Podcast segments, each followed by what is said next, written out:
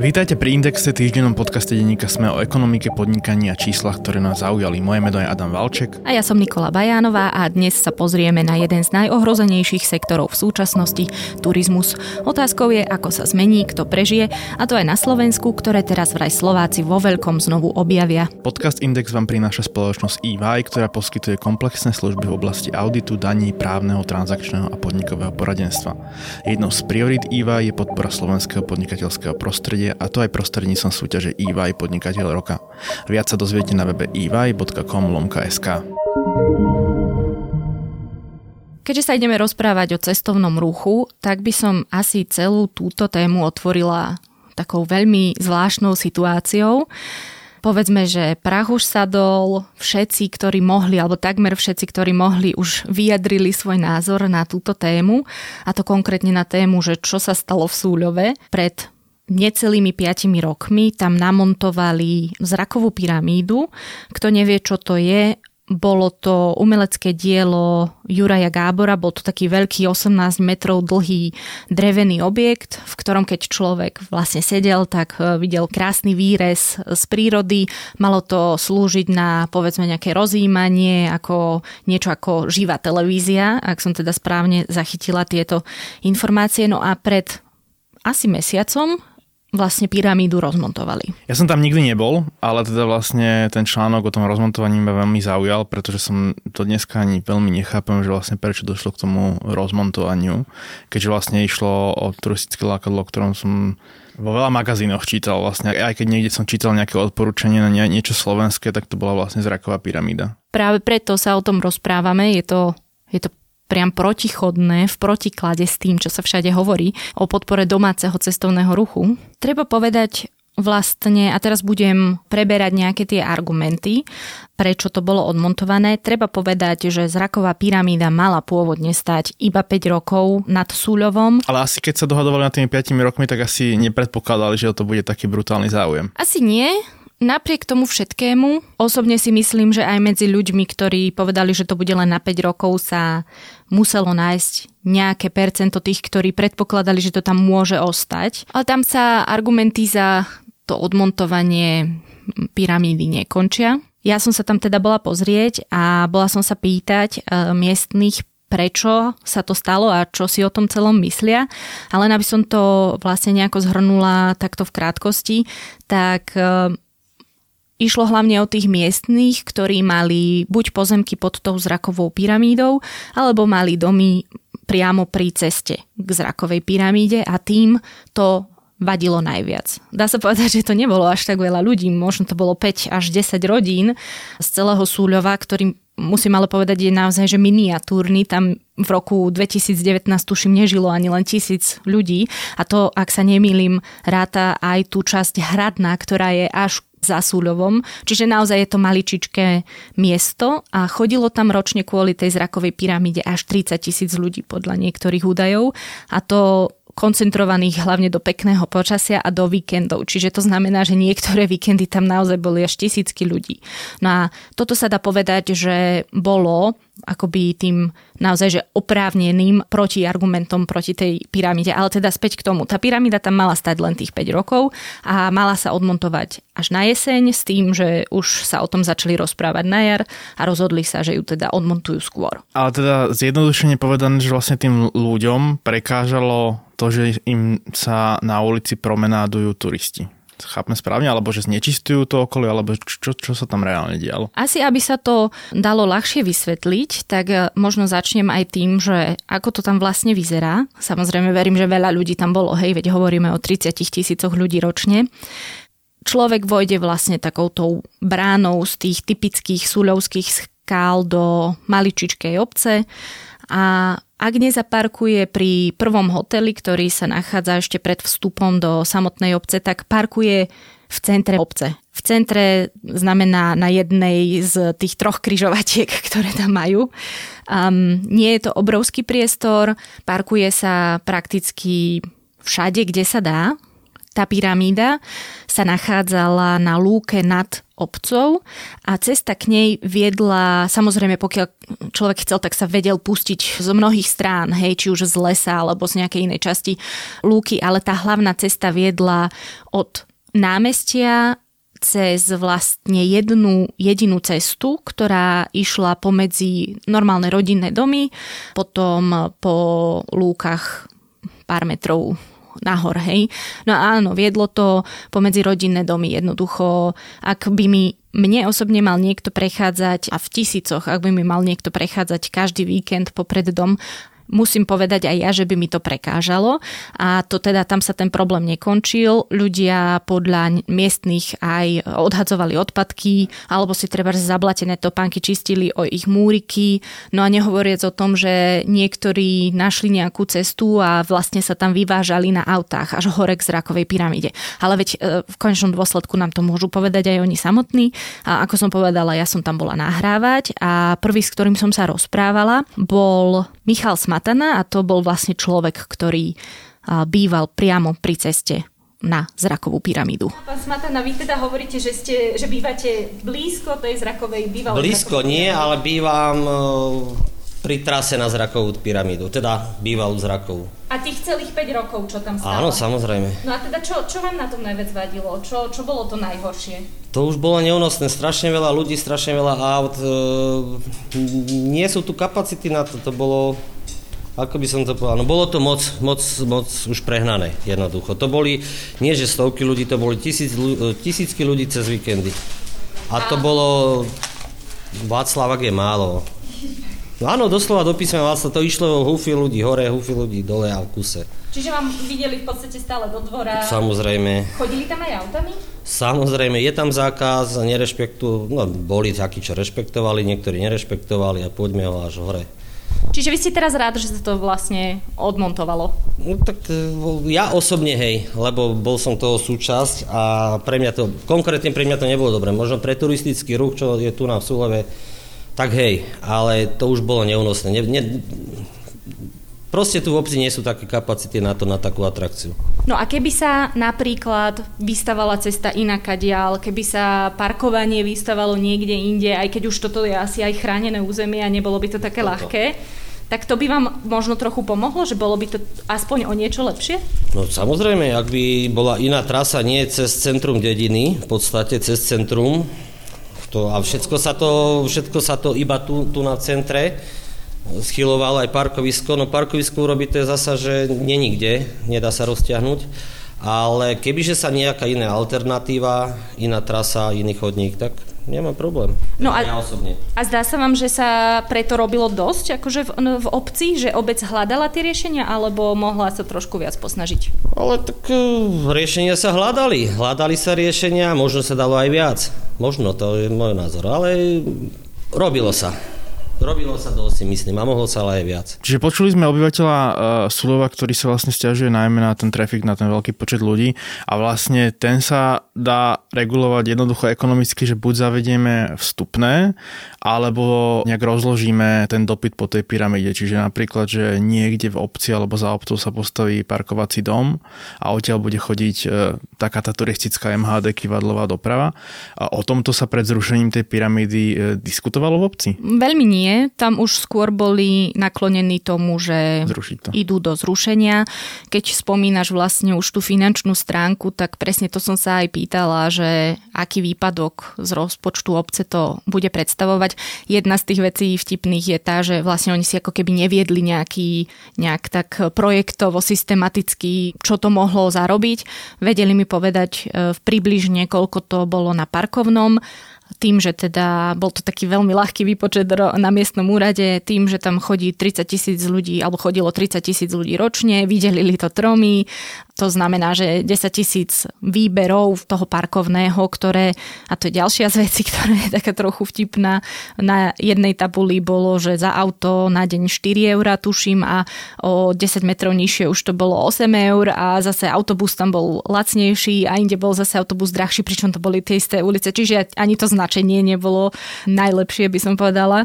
A nevedeli povedať, že kde teraz teda tie peniaze naberú, ale ako sme sa rozprávali vlastne aj s tým Michalom Smatanom, tak problém nejakej výstavby nejakého parkoviska by mohol síce vyriešiť situáciu, ale tam treba vyslovene myslieť na to, že to už je chránené územie a asi by to tiež nebolo úplne najľahšie. Čiže áno, my si to môžeme predstavovať veľmi ľahko, ako ten hurvínek válku, že nejako sa to dá, lebo určite nejako sa to dá, ale v tej obci sa nejako nenašlo dostatok záujmu a ochoty a, a chuti investovať do toho čas a peniaze. Áno, podobný problém je asi vo všetkých turistických destináciách, ktoré sú v chránenej oblasti. Teraz som zachytil vlastne Štrbské pleso, kde je tiež e, vlastne už takmer nefunkčné jedno parkovisko a turistická spoločnosť tam chce postaviť parkovací dom, len samozrejme je to v chránenej oblasti, takže je to, je to, je to problém.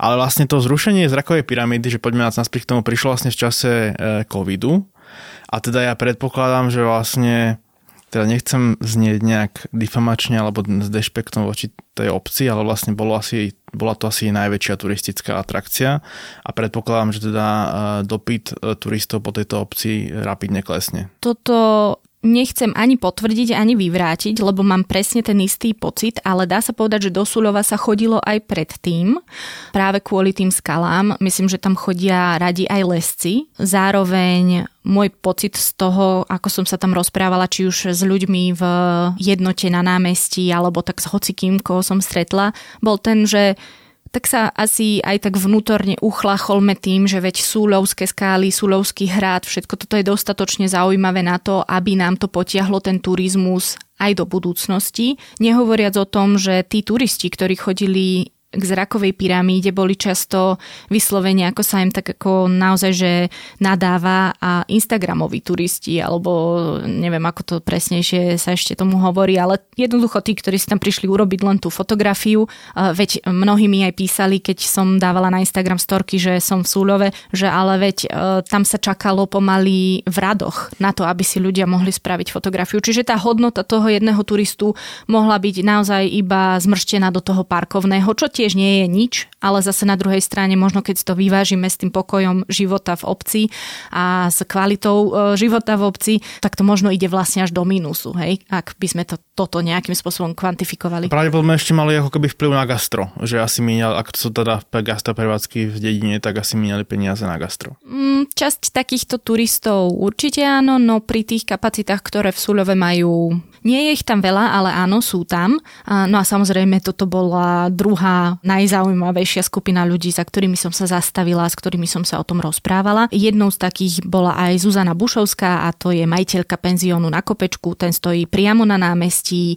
vedie rovno popri ňom cesta k zrakovej pyramíde, alebo teda k bývalej zrakovej pyramíde. Začneme možno úplne na začiatku. Ako si spomínate na tie prvé možno mesiace, roky, keď tu postavili zrakovú pyramídu? Ja som ani v podstate nevedela, že tu nejaká zraková pyramída je, aj keď ten zhotoviteľ, zle sa mi rozpráva, vlastne tu u nás býval a on, on to tu vlastne počas tej doby, ako tu u nás býval, montoval. Ja som sa vôbec o to ani nezaujímala, lebo ja som vôbec nevedela, že teda to bude nejaká až taká atrakcia. No a prvé dva roky podľa mňa o tom málo kto vedel. Ten uh, veľký boom tu začal asi tak tretí, štvrtý a, pia- a vlastne tento bol piatý rok. Takže asi posledné dva roky tu bol taký veľký boom tej pyramídy. Takže prvé dva roky nič moc a až potom. Vy stojíte vlastne priamo na kryžovatke, priamo na ceste, ktorá vedie k tej zrakovej pyramíde. Vy ste nejakým spôsobom vnímali tie posledné dva roky, že boli až neúnosné, ako sa vyjadrujú hlavne teda rodiny ľudí, ktorí vlastnia pozemky pri ceste? Určite áno, ale to nie je problém zrakovej pyramídy, lebo zraková pyramída je atrakcia. Je to problém Sulova. Malo sa to podľa mňa ináč riešiť, buď e, nejakou reguláciou aut, alebo ja som mm, ešte navrhovala, aby sa na začiatku Sulova dole niekde striadilo veľké parkovisko a mohla by fungovať nejaká kivadlová doprava, hej, že by tu tých ľudí vyložila, potom naložila, odviezla dole. Áno, tým, že to nebolo zriadené a ani obec už nemá toľko svojich vlastných obecných pozemkov, aby teda mohla zrejme takéto veľké parkovisko urobiť alebo sa až tak nesnažila, neviem, tak e, samozrejme, že to tu bolo neúnosné.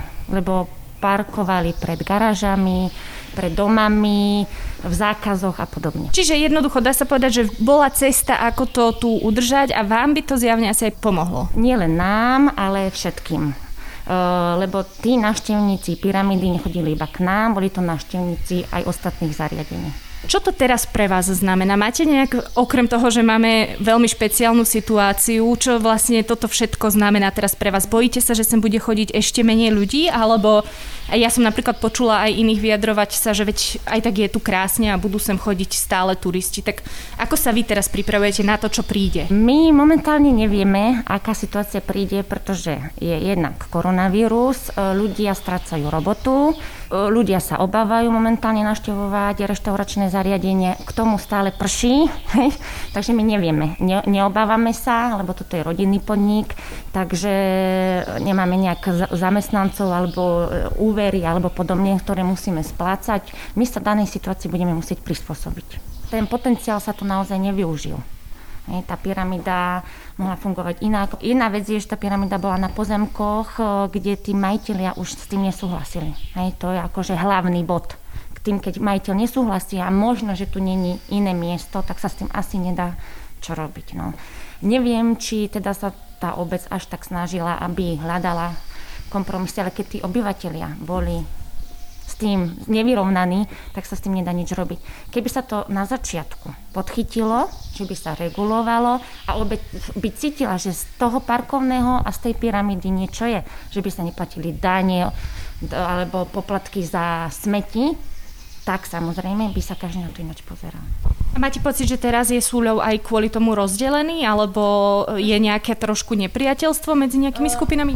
Mňa skoro mrzí také vyjadrovanie zo strany obce, že teda samozrejme, tí turisti nie každý je mm, v pohode, že sa vie správať, vie zaplatiť. Boli takí, čo neplatili, hej. To, ale to nie je tiež chyba pyramídy, to je chyba toho človeka, či pôjde na hrad alebo na pyramídu, jednoducho, keď bude mať problém, nezaplatí, hej. Takže netreba všetko zase hádzať, že pyramída tu priniesla neslušných turistov, alebo že z pyramída, že si tam ľudia chodili urobiť len fotky, že to s turistikou nemá nič spoločné. To je ich problém, prečo prišli do Sulova, ak zaplatia parkovné, nech si tam urobia fotku, idú domov. To naše vyjadrenie mohlo vyznieť tak, že vlastne pristupujeme k dešpektom k Instagramovému turizmu, ale vlastne ten Instagramový turizmus podporuje ten reálny turizmus, lebo na tom Instagrame si to jednak môžu pozrieť cudzinci, úplne ľudia, ktorí inak netušili e, o tej zrakovej pyramíde a reálne tam e, prísť, čo vlastne môže nepriamo vyplývať e, zo slov tej hotelierky, že vlastne z tých 5 rokov e, ten pík e, záujmu bol v posledných dvoch rokoch.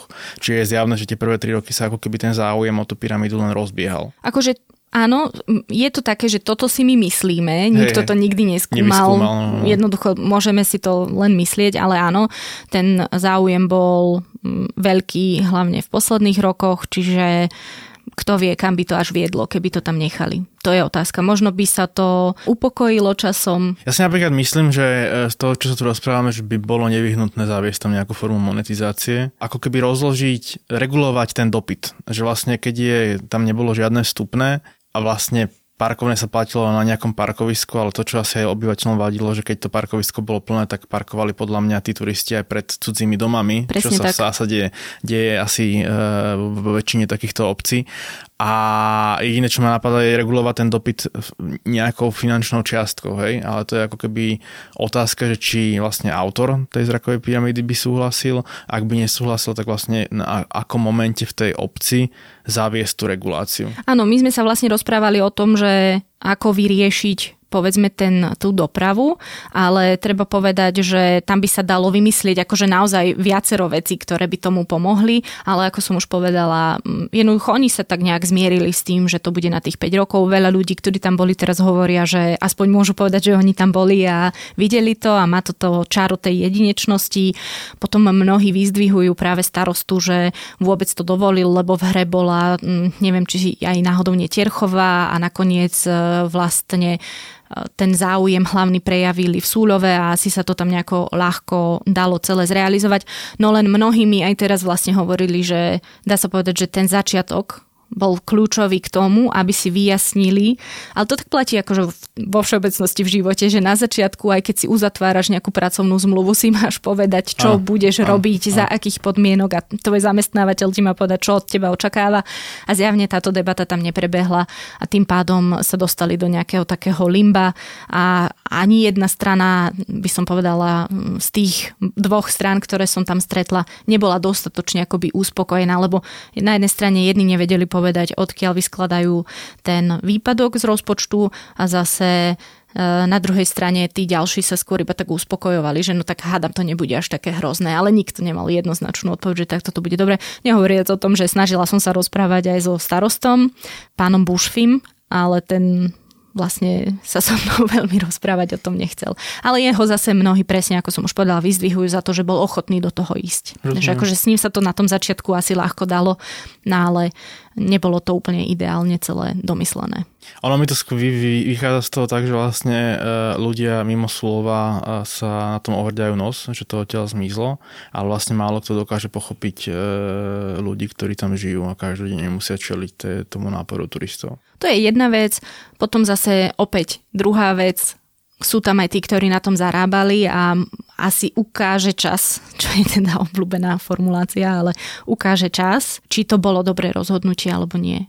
Či naozaj nemali si radšej premyslieť, ako to vyriešiť, ako tú infraštruktúru domyslieť, či tam zaviesť kivadlovú dopravu, či tam zaviesť presne nejakého jedného styčného dôstojníka, ktorý by tam reguloval, nasmeroval, kontroloval ľudí, ale tak to už je v tom prípade dobrá prípadová štúdia pre ostatné obce. My vieme, že vlastne akú, eh, aký rozpočet má Súľov ako obec? Vôbec neviem. Ja viem iba, že nemal ani tisíc obyvateľov minulý rok a toto, toto asi tiež nebude nejaké úplne významné číslo. Ale musím povedať, že tam bolo pekne. Naozaj tam bolo pekne. K tomu práve smerujem, že či ako keby, že do akej miery je signifikantný príjem, či už priamy alebo nepriame príjmy z tej atrakcie e, súčasťou toho rozpočtu. Že či jednoducho nie len, že to pocítia tí, ktorí majú gastaprevádzky alebo suveníry, alebo ako to nazvať, ale či to nepocítia vlastne aj úplne bežní obyvateľia tej dediny. No ja si myslím, že áno, ale takto vo všeobecnosti na Slovensku platí, že ten pomer na HDP je dosť nízky, aj keď to nerady počúvajú agentúry, ale je dosť nízky. V Európe to je 10%, a teda v Európskej únii to je 10%, u nás, um, ak sa nemýlim, ani 5%. A to Máme samozrejme... Teda pre posluchačov, že o podiele turizmu a cestovného ruchu na, na HDP. Na HDP. A to samozrejme neznamená, že v tom Súľove to tiež bolo ani nie 5%, ale hovorím, oni nemali nejako kvantifikované, že koľko peňazí im to prinieslo, aspoň teda nie na tom obecnom úrade, kde som sa zastavila a pýtala. A rozprávala som sa aj s Miroslavom Kudelkom, človekom, ktorý vlastní Salaš na proťajšej lúke oproti zrakovej pyramíde, ktorý tiež mal na to svoj názor. Sú to také vlastne rány, do podnikania v takej dedine, ktorá není ničím iným významná len tým turizmom. U nás sa nedajú stavať žiadne fabriky, žiadne priemyselné parky, nie dokáže obec ťažiť z ničoho iného len z turizmu. Takže vlastne dá sa povedať pol roka je za chvíľku za nami a nič. Takže možno keby sa to dalo nejako ukorigovať, tak mohla by to byť aj tá pyramída. Škoda nie je, ale tak ja si myslím, že tí ľudia majú tu za prísť, je tu veľa pekných útvarov, bohužiaľ musia si dať lepšiu obuv a vyskúšať iné pekné miesta. Lebo to sa práve hovorí, že či tá obec nemala urobiť viac alebo niečo lepšie práve preto, aby boli spokojní aj obyvateľia a mala vymyslieť možno nejakú inú cestu alebo kývadlovú dopravu a podobné nejaké takéto nástroje, aby to neobťažovalo miestných, ale zároveň aby aj ťažila z toho, lebo napríklad teraz obci vypadnú tisíce eur na parkovnom. Určite áno. Obec spravila parkovisko v centre dediny, také, dá sa povedať, na nie 100 aviet, ale pár desiatok aviet naviac. Majú z toho určite, mali z toho určite pekný prínos. Dúfam, že to aj tak zostane, že to parkovisko bude stále plné, však ja prajem obci, aby mala z toho pekný, pekný zisk. Boli voľby, človek volil, myslel si, že keď tam zvolí mladý kolektív, mladých ľudí, ambiciozných, ktorí sa chválili pred voľbami, že dotiahnu turizmus doslova ešte viac, že sa budú snažiť a že tak, tak človek mal také očakávania, že vlastne asi pôjdu v tom a že budú sa vlastne snažiť ako skoordinovať ten turizmus v dedine, vytvoriť nejaké zachytné parkoviská, usmerniť tých ľudí, aby nechodívali ako zíratka po lukách bez e, nejakých, ja neviem, chodníkov.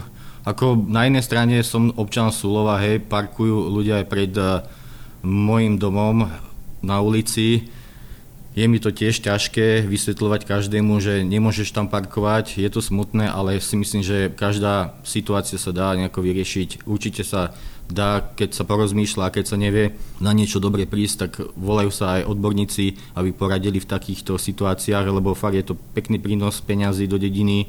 A pre vás to teraz bude aj podľa vás niečo znamenať, že obávate sa, že okrem teda korona krízy, ktorá je obrovskou sekerou, ako ste povedali, tak ešte aj toto vám môže nejako znižiť tie príjmy, alebo sa spoliehate naozaj na to, že ľudia už objavili aj to okolie viacerí a budú sem chodiť aj za tými inými pozorúhodnosťami. Tak my sme kolibu stávali ešte predtým, ako vôbec bola nejaká myšlienka pyramídy zrakovej, tak e, aj tie prvé roky vôbec sme nedávali tomu nejakú nádej, že pyramída nás zachráni.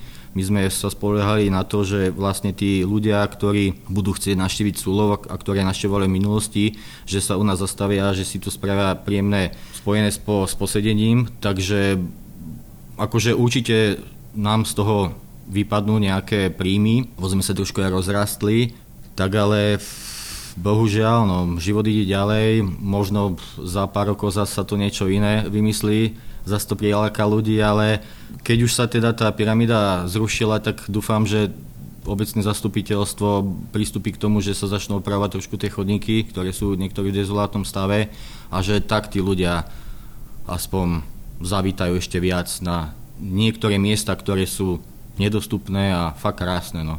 Ako príroda je tu pekná, tak môžu sfotiť obrázky aj odtiaľ. Z tých rôznych vyjadrení, či už majiteľov gastroprevádzok alebo aj ostatných ľudí, mi jednoznačne vyplýva, že ten povedzme prvý víkend, kedy tam už zraková pyramída nebola, nemali jasný postoj k tomu, či spravili dobre. Cítila som aj trochu takú roztrpčenosť, ale nie v zlom, akože tí ľudia boli všetci hrozne milí, boli veľmi, veľmi ľudskí a ochotní sa so mnou rozprávať, akože fakt to boli super ľudia. Ale možno, že akoby sa ešte len spametávali z toho, čo sa stalo, pričom zase netreba to určite až tak prežívať, lebo pravda je tá, že ten súľov je krásny, krásne sú aj tie skály a dostatočne sa zviditeľnil, čiže tá zraková pyramída zase nebolo to jediné, čo ten súľov má. Čiže sami sa ešte teraz asi hľadajú a ako sme už povedali, oni to asi aj vyhodnotia, že ako to bude ďalej vyzerať. Táto diskusia je zaujímavá, lebo vlastne sa rozprávame v čase, keď veľa ľudí e, rozmýšľa kam na dovolenku. A vlastne keď si to spojím z kontextu s tou poznámkou, ktorú si povedala na úvod, že vlastne Niečomu podobnému môže čeliť veľa obcí, v ktorých je nejaká turistická atrakcia, ktoré v minulosti asi neboli zvyknutí na veľký nápor a ľudia, teda takto predpokladá e, štát, že sa asi nastane, že veľa ľudí, ktorí išli napríklad do zahraničia v minulosti, tak kvôli covidu vlastne dneska pôjdu na Slovensko a veľa obcí vlastne bude čeliť tomu istému. No. Čiže aké sú vlastne odporúčania? No takto, v prvom rade nie som si úplne istá, či tomu bude veľa obcí čeliť, lebo sa vlastne rozprávame v deň, kedy zaznamenali ďalších 18 12 prípadov a ten nárast je v ostatné dni naozaj väčší, ako bol v čase, keď sme si mohli akoby povedať, že už, už to máme za sebou. No nie sme za vodou, to v prvom rade. V druhom rade áno, ešte pred nejakými dvoma mesiacmi všetci rozprávali, že presne Slováci teraz začnú vo veľkom chodiť na Slovensko, ale potom, keď si zväz cestovného ruchu spravil prieskum, tak zistil, že Slováci považujú, alebo teda pod pojmom dovolenka rozumejú iba dovolenku pri mori, hlavne dovolenku pri mori, čiže radšej niektorí ani nikam nepôjdu, ako by mali stráviť dva týždne na Slovensku. To je inak veľmi zaujímavý moment, lebo tam sa treba pýtať, že prečo si to Slováci vlastne myslia, či si to myslia v podstate nie, že oprávnenie, právo má, na názor má každý, ale že či je to opodstatnené si niečo takéto myslieť. No a čo s tým akože plánujú urobiť jednotlivé obce, lebo toto je záležitosť, ktorá sa s nami ťahá podľa mňa už dosť dlho. Vlastne Slovensko historicky nikdy nemalo e, domáci cestovný ruch silný a vlastne ja som bol od začiatku skeptický, keď ministerstvo dopravy to patrí, uh-huh.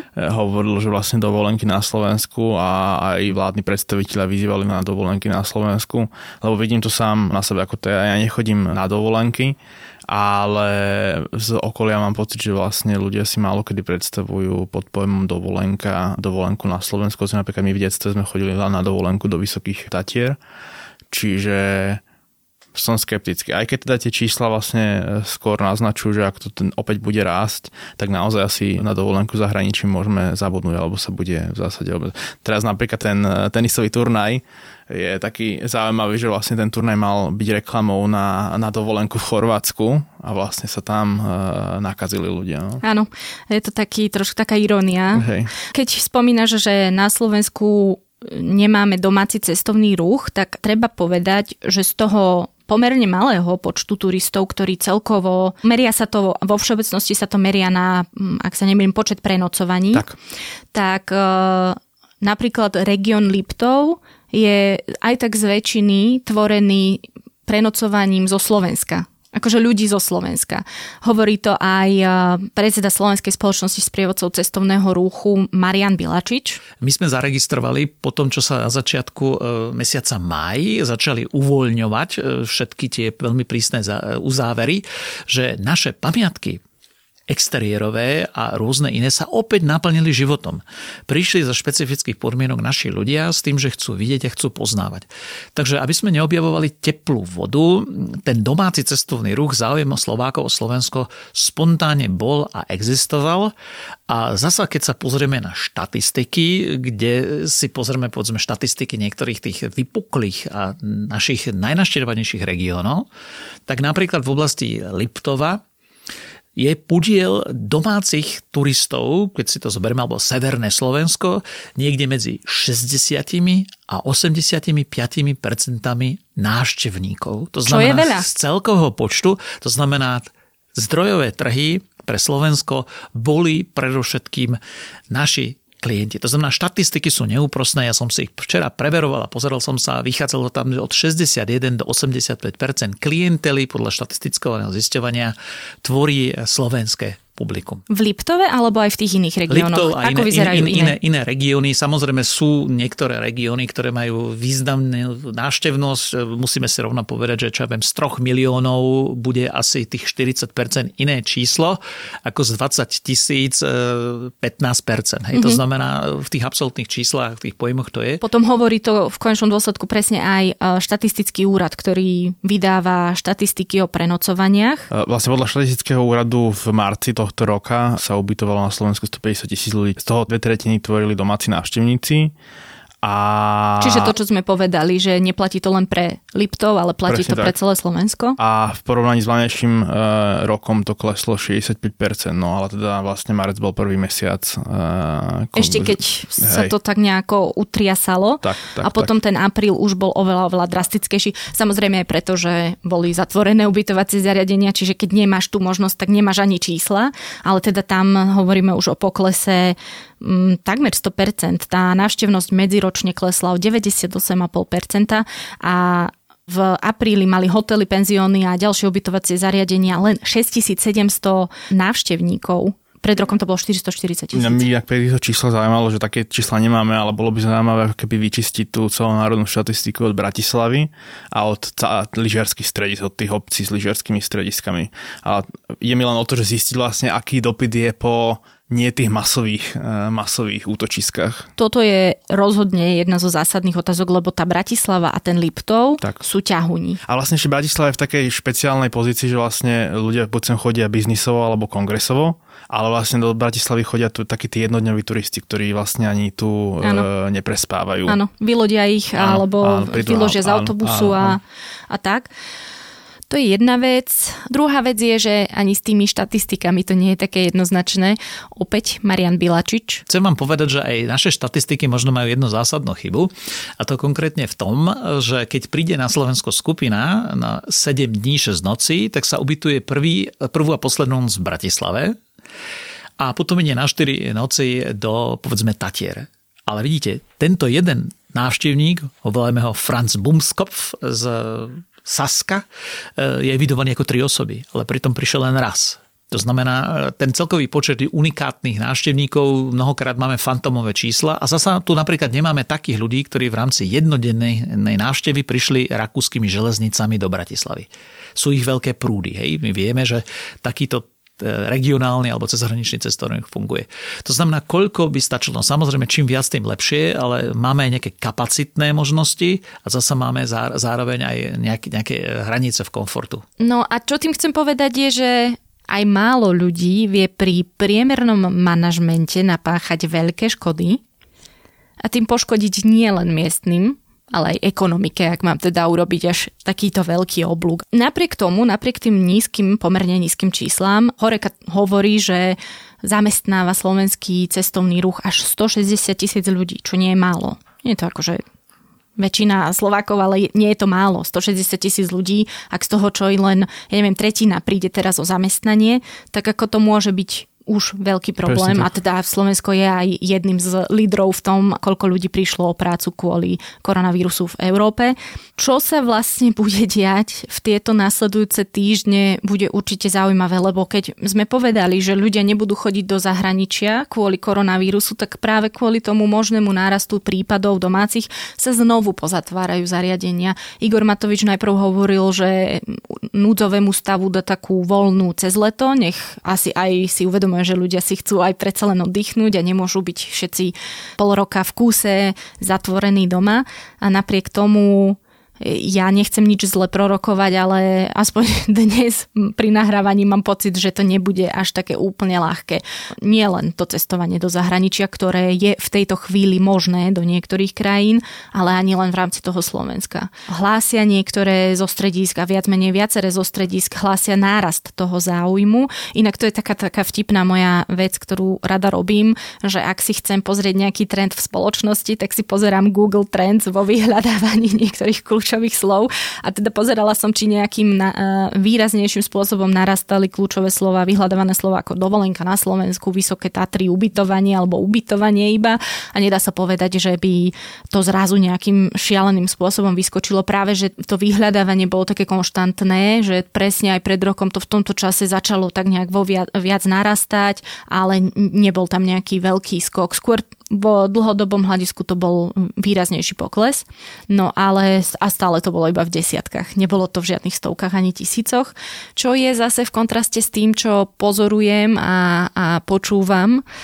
v posledné dni a to, že nerastú len ceny dovoleniek na Slovensku, ale aj dopyt po nich. No a keď sa pristavíme ešte pri tých menších obciach, tak oni majú možnosť uzatvárať tie oblastné organizácie cestovného ruchu, ktoré pomáhajú aj pri čerpaní dotácií, jednoducho ako náhle obce spolu spolupracujú, to bolo niekoľko výskumov, ako náhle ktokoľvek spolupra- spolupracuje tak a nekonkuruje si, ale spolupracuje, tak dosiahne oveľa lepšie aj ekonomické ekonomické výsledky. Na Slovensku ich nie je zase až tak veľa. Akože t- máme 7 uh, e, krajských zaregistrovaných a 37 oblastných organizácií. Pri počte obcí mm, takmer 3000, ak sa nemýlim, tak ja neviem, akože dobre, netvarme sa, že každá jedna obec na Slovensku má čo ponúknuť, pardon, ale nie každá jedna obec má čo ponúknuť, ale 37 oblastných organizácií sa mi zdá málo. A oni teraz volajú potom, aby štát nalial ďalšie peniaze do propagácie, čo je vlastne ich úlohou, ale čo bude vlastne štát propagovať, ak sa nebude dať nikde ubytovať, ak sa nebude, ak sa ľudia budú stále bať cestovať. Kto potom bude vyhodnocovať, či to bola dobrá investícia. A na druhej strane, áno, potrebovali by sa spropagovať, o tom si klamať nebudeme. Tak. Je to veľká dilema. Mňa ešte tiež napadla taká hĺbšia myšlienka k záveru, že aj to, čo hovoríš, že ten strach z toho ubytovania možno bude tlačiť na tú jednodňovú turistiku bez e, prespania. A presne tá jednodňová turistika, to sa vracam späť k tomu súlovu, zvyšuje tlak na tú infraštruktúru. To znamená, že mať, e, mať gastroprevádzku, mať toalety verejné, mať nejakú takúto základnú hygienu. A práve ma napadlo, že vlastne ten slov je dobrým príkladom, že keď už budete cestovať posluchači po Slovensku, že byť ohľaduplnejší k tým dedinám, v ktorých ste, ak teda nie ste v 100% turisticky vybavených mestách, čo vlastne na Slovensku je ich e, minimum. Lebo to naozaj môže dopadnúť tak, ako to v tom Súlove, že naseriete vlastne e, tých domácich a vlastne od 2-3 roky možno nejakú atrakciu opäť zrušia. No, to sú presne tie všeobecné akoby argumenty a protiargumenty k cestovnému ruchu. Akože každý, kto nie je udrený do hlavy, ich vie z fleku vymenovať pre a proti. Z pohľadu turistu je to objavovanie nového, spoznávanie. Akože to, to, je, to je základ preto, aby človek osobne nejako rástol. Veď to vidíme, keď cestuje niekto do zahraničia, spoznáva tam nové veci a nemusí to byť len do zahraničia. Keď cestuješ, vzdelávaš sa, spoznávaš, nie si zadubený, nie si xenofób, nie si uh, menšia šanca, že si rasista a podobné veci, aspoň ja to tak vnímam. Nehovoriť o tom, že objavuješ tú krásu, sú síce aj turistické také odvetvia, ktoré objavujú to škaredé alebo to zlé, ale tak to je anomália. Každopádne ochutnávaš veci a tak ďalej. Z pohľadu domácich to vie byť ekonomický prínos. Na druhej strane turizmus je považovaný za jedno z najväčších ziel Ziel, dobre som to vyskloňovala. Zlý. Asi. Z, zwol, dobre, nevadí. Uh, na svete z pohľadu... Dopadov na, na životné, životné prostredie, prostredie infraštruktúru. Kvalitu života, samotné tie pamiatky. Akože Koloseum podľa mňa má dobre obrúsené schody a dobre obrúsené steny a, a teda akože nedávno som tam bola, keď som videla tie popísané steny, ja som asi strašná konzerva, ale mňa takéto veci dokážu extrémne vytočiť a keby som ja bola Rímanka alebo Talianka, tak asi by ma to tiež ne- netešilo niečo takéto. No a práve toto je zaujímavé, presne mi to hovoril opäť Marian Bilačič. Ak chceme hovoriť o cestovnom ruchu aj o tom slovenskom, a sú tu niektoré príklady, musíte získať v prvom rade pre cestovný ruch obyvateľov daného štátu a obci. Úlohou turistických organizácií, turistických agentúr alebo cestovných agentúr je získať pre turizmus domorodé obyvateľstvo. Znie to vtipne, keď sa rozprávame o obciach a mestách, ale teda to pôvodné domorodé obyvateľstvo. Takýto prístup sa snažili mať kade tade po svete. Samozrejme sa to nedá aplikovať všade, ale je to tá hlavná východisková pozícia, o čom som hovorila už na začiatku, že sa zjavne na tom, v tom súľove až tak nepodarilo. Opäť, na druhej strane neznamená to zase, že má miestny znášať všetko. Povedala by som aj, že toto si hádam ani nemusíme hovoriť No potom by sme nemali podcast o Súľove. Ale sú aj iné príklady, treba povedať, kde sa to darí viac či menej dobre alebo úspešne? My musíme zvážiť jednu dôležitú vec, že významná časť slovenskej populácie žije na vidieku. E, sú krajiny, ktoré majú vyslovene obrovské mesta, veľkomestá, kde ľudia sa snažia ten návrat k prírode, k tej krajine, k tomu tradičnému spôsobu života akcelerovať a užívať si to ako niečo autentické. U nás to takto nie je. E, ja si myslím, že áno aj. Je možné, že Slováci opäť intenzívne objavia Slovensko e, a ja to poviem takto. Tie príklady na Slovensku ich máme viac. Zoberte si jednu z najstarších pamiatkov pamiatkových rezervácií ľudovej architektúry Čičmany. Čičmany zažívajú rôzne búmy, to je taká sinusovka raz hore, raz dole. A mnohé nehnuteľnosti v Čičmanoch tiež zmenili aj majiteľov, zmenili aj charakter, ale Čičmany ako také samotné, čo sa týka ich kmeňového obyvateľstva, starnú a vymierajú. A mnohí ľudia pociťujú potom, ako sa zviditeľnilo Slovensko, povedzme aj čičmanským vzorom výšivkou na olympijských alebo iných motívoch, upomienkových predmetoch, že ľudia prichádzajú a ľudia vstupujú do dvorov, fotografiu, zažil som situáciu na priedomi domy Drevenice sedela dá, staršia dáma v kroji a fotili si ju turisti, načož e, vybehla jedna z jej rodinných príslušníčiek a povedala, že si to neželá, aby jej e, mamičku, si nepamätám, či mamičku alebo svokru niekto fotil. To znamená, to je tiež e, vec, ktorá je, skúsený cestovateľ sa pokusí opýtať, či môže fotiť, to znamená najskôr sa pýtam, potom strieľam hej, z vlastného fotoaparátu. To znamená, aj tuto nie je ideálne. To znamená vstupovanie do dvorov, narúšanie súkromia. Zoberte si vlkolinec. E, do vlkolinca musíte zablúdiť. Hej. Vlkolinec je klasický appendix, je to malá, e, malá dedinka pod kopcom Pomerne Sidorovo. neprístupná. Pomerne neprístupná, autobusom asi ťažko prístupná. Si teraz predstavte, že my prídeme dole po úzkej cestičke, vystúpime a musíme ísť po asfaltke alebo cez les so skupinou dôchodcov z Nemecka hore kopcom. Musím vám povedať, že nemeckí dôchodcovia 70 roční bežia rýchlejšie ako 17-roční študenti nemeckí, lebo sú zvyknutí na ten pohyb. A jednoducho prídete, áno, aj v samotnom Vlkolinci sa naráža presne na to, že jeden z tých takých základných, to desatoro návštevníka, rešpektujte súkromie, nevstupujte do dvorov a tak ďalej a tak ďalej. A to je práve presne to, že turisti to je jedno, či prídu našinci alebo cudzinci, keď prídu do pomerov starousadlíkov, výrazným spôsobom ovplyvnia kvalitu života sú ľudia, keď sme chodili do Španie doliny, Špania dolina, veľmi významná položka, Fugerovci, baníctvo, to je silná vec. E, už za čas e, socializmu sme telefonovali na obecný úrad, teda to bol miestny národný výbor vtedy, a vybehli ženičky, ktoré paličkovali a predávali čipku, ktorá bola paličkovaná na, na tej návsi a boli tam rôzne iné veci. Prišli sa pozrieť turisti z, ne, turisti z Nemecka, lebo oni, oni vedeli, čo hľadajú. Oni tu sa prišli pozrieť na to, ako to funguje. Dneska je tam viacero načencov. Iným slovom, teda mnohé takéto už pomaly zabudnuté obce e, sa začali prebúzať e, k životu a verme v to, že teda Slováci zvládnu túto položku. Ale zasa sa musíme dostať niekde na začiatok a elementárna výchova. Akože musím povedať, že nám sa tu dobre mudruje. Ja som tiež turistka, ja tiež objavujem a, a toto je problém akože každého z nás, že ľudia veľmi radi piskujú o tom, aký je turizmus zlý, ale akože ruku na srdce. Kto sa riadi tým, že teraz precestuje polku zeme gule vlakom alebo čím. Akože ja keď chcem ísť do Spojených štátov, tak nemám akoby veľmi na výber. Loďou by som si asi musela zobrať dvojmesačnú dovolenku, aby som potom aj niečo videla. A inak ako lietadlom sa tam nedostanem. A to je presne tá otázka. Obmedzíme turizmus a potom síce sa miestni možno budú mať chvíľu dobre, kým im nedojdú ekonomické následky, a na druhej strane ľudia začnú otupievať jednoducho hlúpnuť, lebo nebudú spoznávať nič iné ako to, čo majú za plotom, alebo teda pred plotom. No.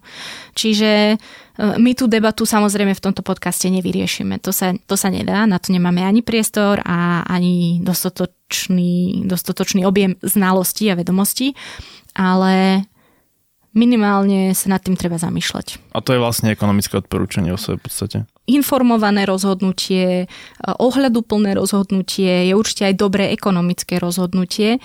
Nehovoriac o tom, že ten cestovný ruch, celý ten, ten segment sa bude teraz vo veľkom meniť. On je, ako som čítala v takom longforme od Guardianu, zvláštny tým, že to, s čím obchoduje, vlastne nevlastní ty obchoduješ s výhľadom, ty obchoduješ s krásnou prírodou, čo je presne aj príklad Súľova, a ty to nevlastníš. Čiže je tam taká tá rovina, že no ale prečo by k tomu mal mať prístup len ten jeden konkrétny človek, ale my, čo bývame v panelákoch, sa nad tým tak nezamýšľame asi ako, ako práve tí ľudia, ktorí, pre ktorých je to domov a to, čo poznajú. Čiže opäť iba treba premýšľať, treba sa informovať, treba byť tolerantný. Podcast Index vám prináša spoločnosť EY, ktorá poskytuje komplexné služby v oblasti auditu, daní, právneho, transakčného a podnikového poradenstva. Jednou z priorít EY je podpora slovenského podnikateľského prostredia a to aj prostredníctvom súťaže EY Podnikateľ roka. Viac sa dozviete na webe ey.com.sk.